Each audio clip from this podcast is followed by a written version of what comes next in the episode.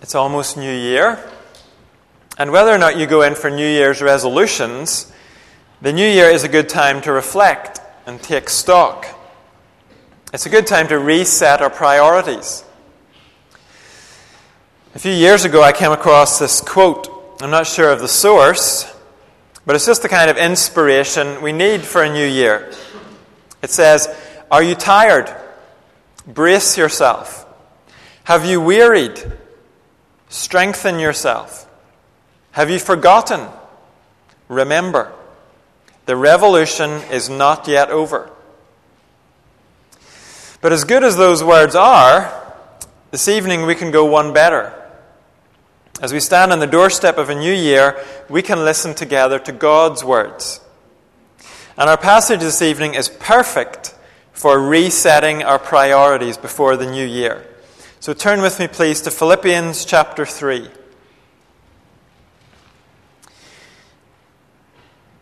In the Church Bible, that's page 1180, and in the large print, 1826. Philippians chapter 3, and we're going to pick up this evening at verse 12. Before Christmas, Steve took us through chapter 3, verses 1 to 11. In that passage, Paul was concerned to combat the idea that we can earn our way into God's good books. Paul said in that passage, we put no confidence in ourselves, not in our own achievements. We boast only in Christ Jesus. We put all of our confidence in Him.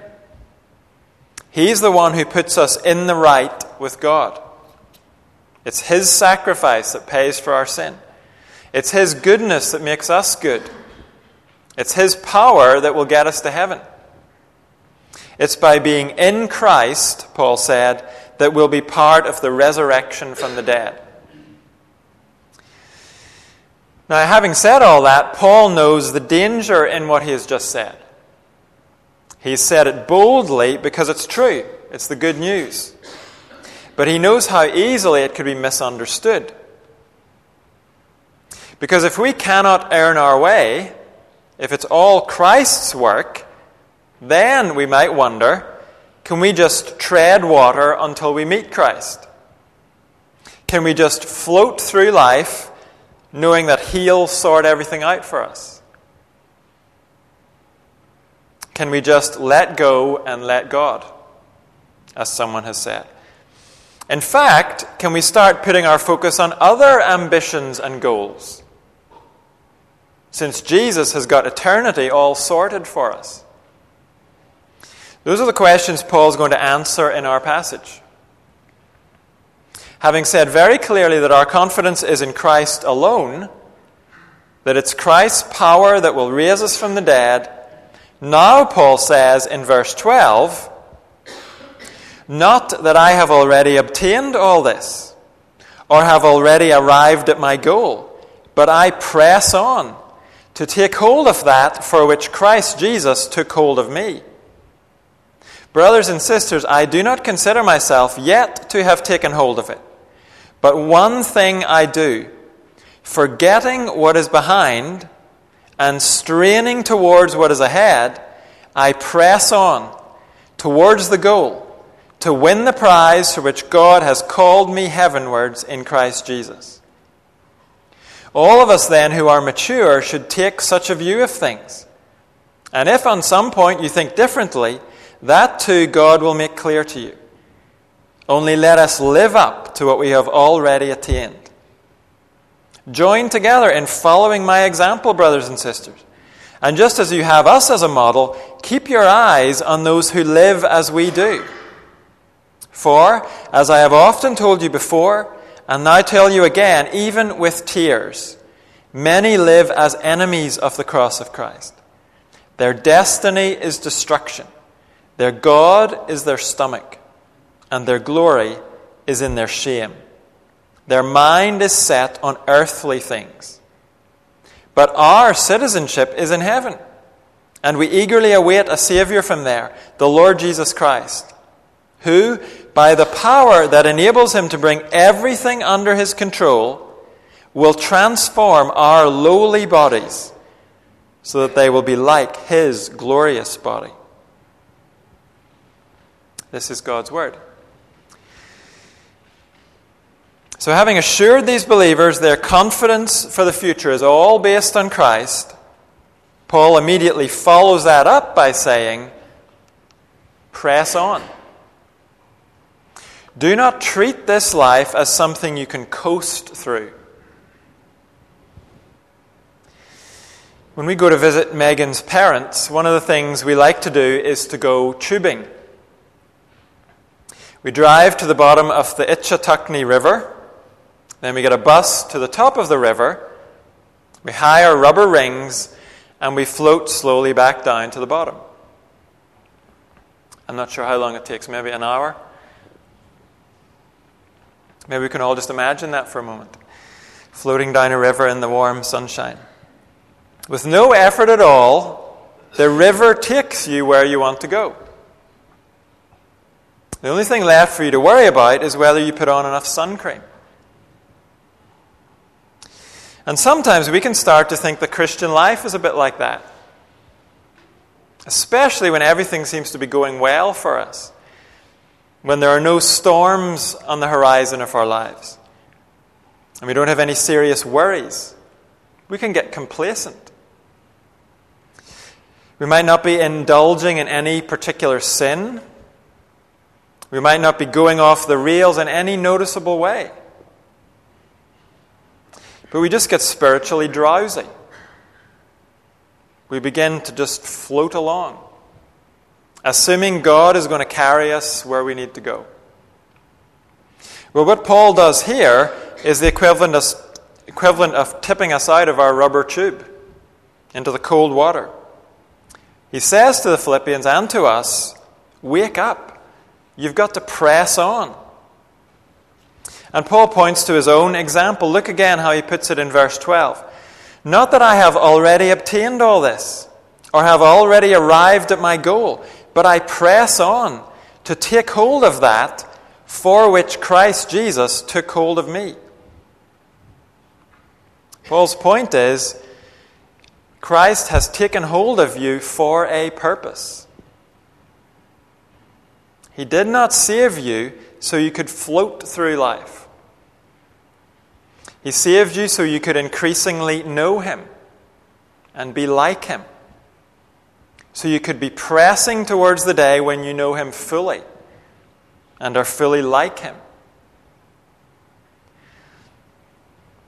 In the last couple of years, Mo Farah has won some amazing races in the 5,000 and 10,000 meters.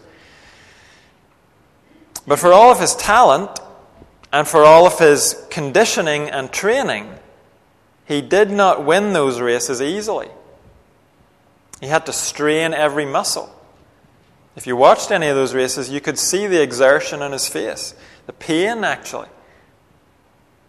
That's the kind of language Paul is using here. Pressing on takes strenuous effort from us.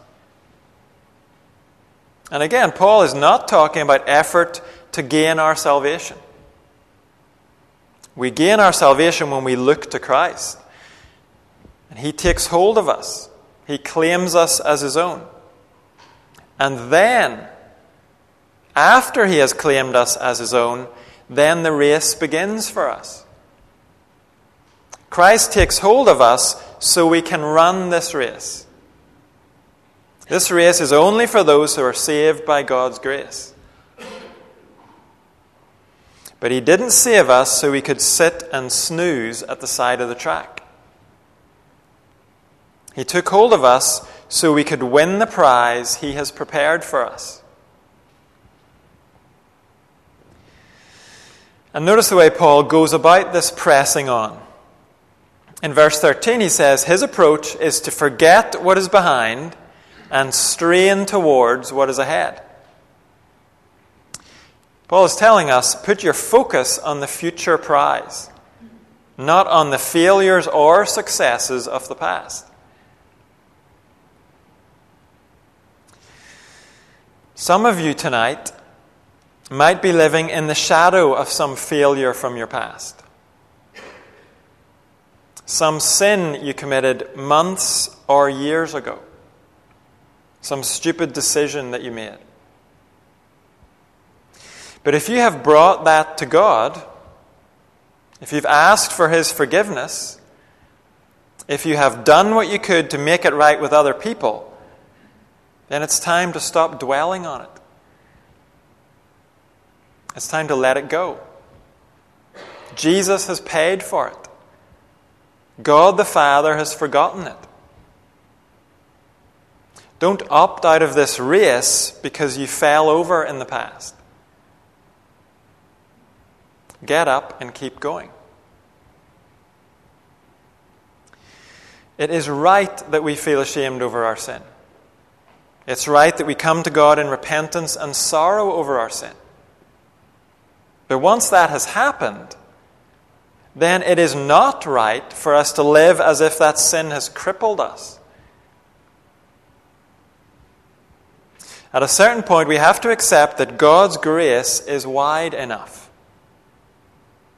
His forgiveness is deep enough to cover our sin. We have to accept His grace and press on, forgetting what is behind and straining towards what is ahead. Of course, it's equally possible some of us here tonight are resting on our laurels. Maybe we can look back to times when we studied the Bible seriously, when we devoted ourselves to prayer. And years later, we're still trying to live off the fumes of those past times. But it doesn't work that way. Running the first bend of a race well, or running the first 20 laps well, that's great. But the race ends at the finish line. So let's ask ourselves how have I got to know Christ better this past year? What have I been learning from God's Word this last week? What new area of obedience am I working on in my life? Let's not go around congratulating ourselves because we ran the first band well. Let's get back in the race. Let's get back to straining towards what is ahead. Think about Paul. By this point in his life, Paul has evangelized most of Europe. He's written a chunk of the New Testament. Those are big achievements. But Paul is still pressing on. He is not strolling around like he's arrived. Paul is interested in what's ahead. And what is ahead? What's the prize Paul is pressing towards? Well, we've already touched on it, but look again at verse 14. Paul says in verse 14 that God has called him heavenwards. I take that to be a way of saying God has saved me. He sought me out and he called me to himself through the gospel. He has called me heavenwards, Paul says, and so the prize is there for me to claim. It's mine to claim, and I'm pressing towards it. And in the context here, I think the prize Paul is talking about is knowing Christ fully. He said earlier that is what is of surpassing worth to him. That's the prize he lives for.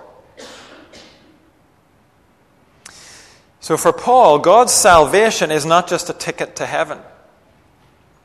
It's not just a get out of hell free card. For Paul, God's salvation is a calling.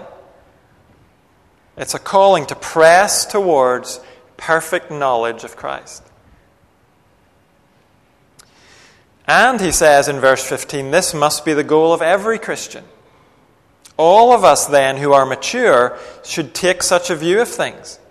And if on some point you think differently, that too God will make clear to you. As Paul corresponded by letter with the various churches, and as he traveled around the various churches, he came into contact with plenty of people who thought they were mature, but they weren't. Some of them thought they were so mature they could earn heaven by their own merit. He mentions them in his letters. Others thought maturity meant you could do whatever you wanted because Christ had taken care of heaven for you. He mentions those people in his letters. But here Paul says, let me tell you what true maturity is. It's knowing that Christ has taken hold of you for a purpose.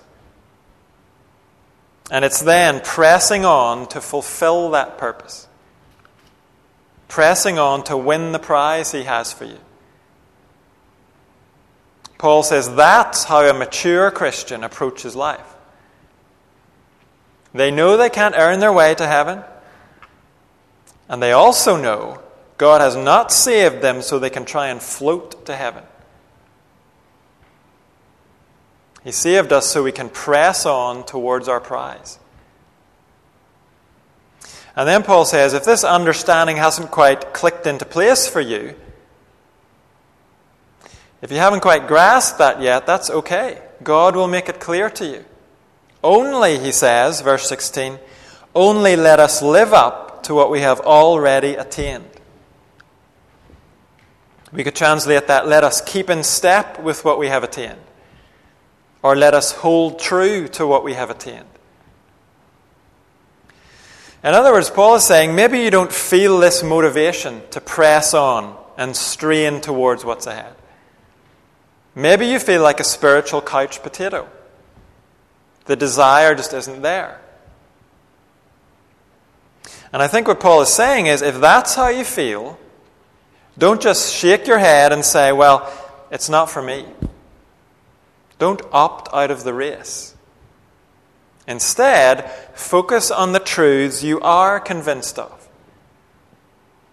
The truth that once you were dead in your sin, but you've been made alive in Christ. You're a new person. By God's grace, you're headed for heaven. Focus on those realities. And focus on living a life that holds true to those realities, that keeps in step with those truths. Don't focus on trying to psych yourself up to be a super Christian. Some of us are like that. Every so often, we make fantastic spiritual resolutions for ourselves. And we set off like Mo Farah and maybe we keep it up for about two weeks, or maybe even two days. And then we just revert back to normality. But Paul says it doesn't have to be like that. Don't worry about trying to go from a spiritual couch potato to spiritual Mo Farah overnight. Just focus on what you know about God's grace to you in Christ, what He's saved you from all those broken lives that you see all around you. That could have been you. But God came and found you. He lifted you out of that. He set your feet on a rock. And He has a future prepared for you. A future where you'll, you'll finally experience perfect joy and peace and fulfillment. Paul says, let those realities work their way into you. And you will find yourself pressing on. You will find yourself straining towards what's ahead. You'll find yourself living with the prize in mind, knowing Christ fully and being like Him. You'll find yourself throwing off those sins and distractions that hold you back and slow you down and distract you. Because the more we focus on the prize that's ahead of us, the more appealing it becomes to us. And the more unappealing sin and distractions become.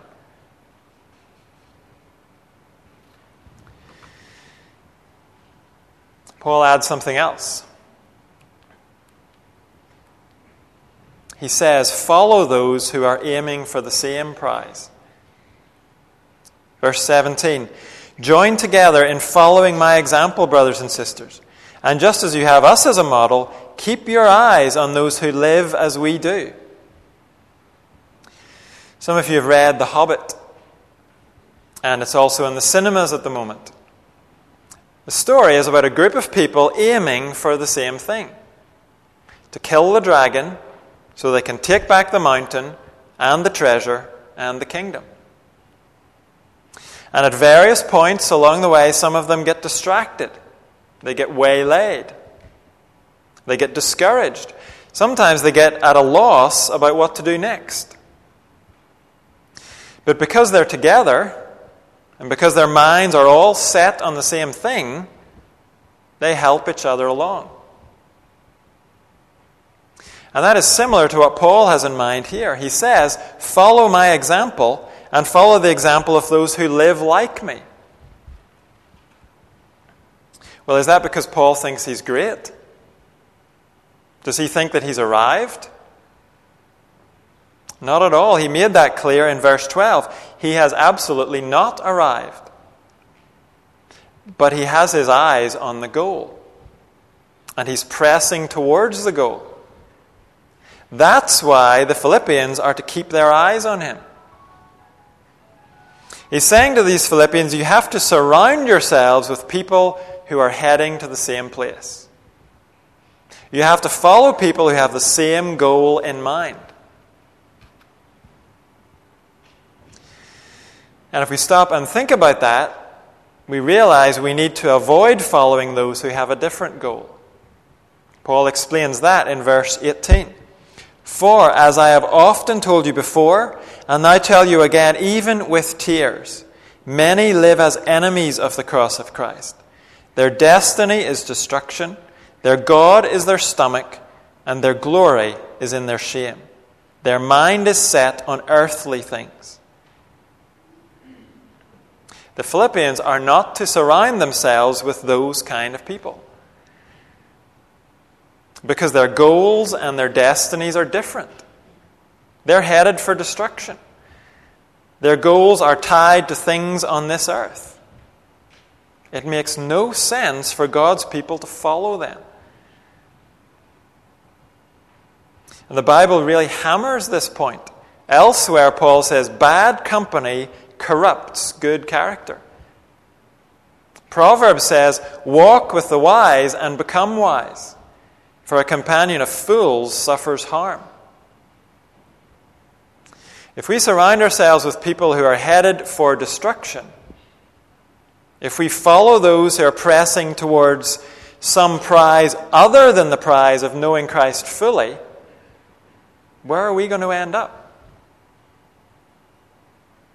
If our companions and our role models are glorying in things they should be ashamed of, how is that going to help us in any conceivable way?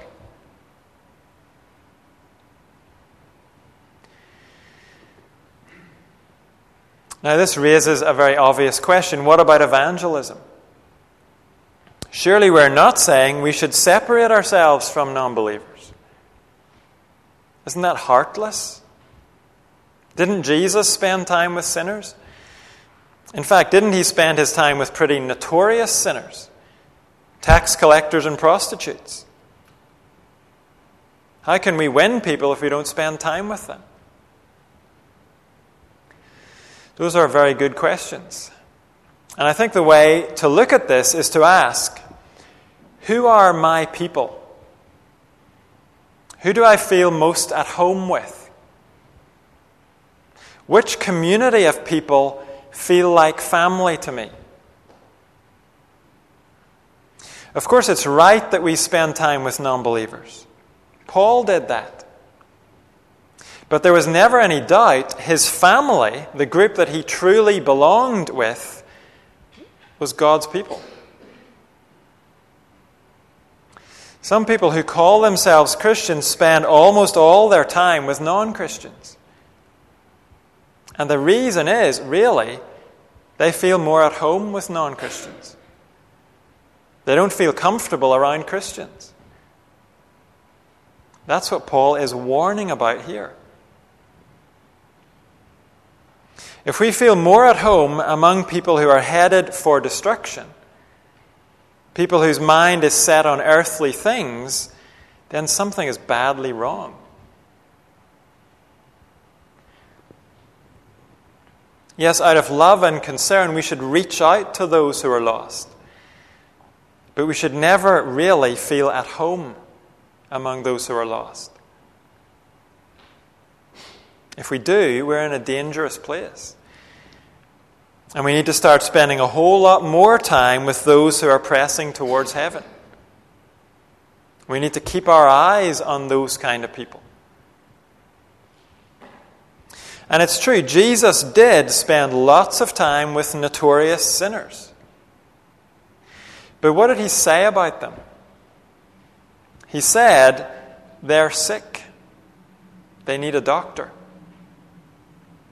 Jesus saw himself as a doctor among sick people. He saw himself as a shepherd among lost sheep. And that didn't mean that he was condescending or patronizing. But it did mean that when he was with tax collectors, he was not just one of the lads. When he was among prostitutes, he was not hanging out with his girlfriends. He was reaching out to the sick. And who did Jesus consider to be his family? Who did he feel that he belonged with? Well, this is what he said My mother and brothers are those who hear God's word and put it into practice. Jesus said, My family are those who are pressing on in obedience to God. And it's got to be the same with us. This is a pretty easy thing for us to take stock of. Just ask yourself who do I feel most at home with? In what environment do I feel like I can just be myself? Is it among people whose minds are set on earthly things? Whose lives are dictated by their physical urges and appetites? Are those the people who feel like family to me? People who actually are enemies of the cross of Christ? Or am I most at home with people who are pressing towards the goal of knowing Christ fully? If we answer that question honestly, then we can go on to ask Do I need to reorder some things in my life? Do I need to make some hard decisions about who my companions are? Do I need to get refocused on the goal for which Christ Jesus took hold of me? That's what Paul helps us to do in the last couple of verses. He says in verses 20 and 21 Look forward. Our King is coming and we will be like him. He says in verse 20, But our citizenship is in heaven, and we eagerly await a Savior from there, the Lord Jesus Christ, who, by the power that enables him to bring everything under his control, will transform our lowly bodies so that they will be like his glorious body. This is the prize. This is the goal we are straining towards. This is where we belong.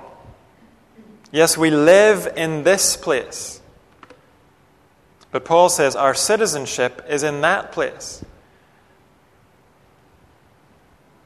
And this would have made perfect sense to the Philippians. The city of Philippi was on Greek soil, but it belonged to Rome.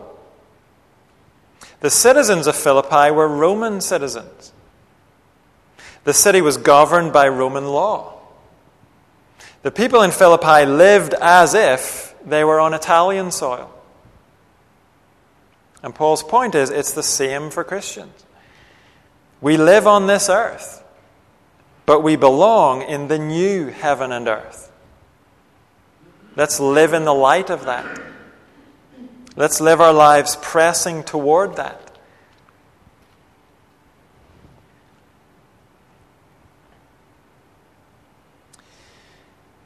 The new year is a perfect time for us to re examine and reset our priorities. It's a perfect time to refocus our eyes on the eternal prize that's ahead of us. And our next song encourages us to press on in God's power. And then we'll close with a song that reminds us just what is ahead for us. We'll sing, Soldiers of Christ, arise, and then there is a day.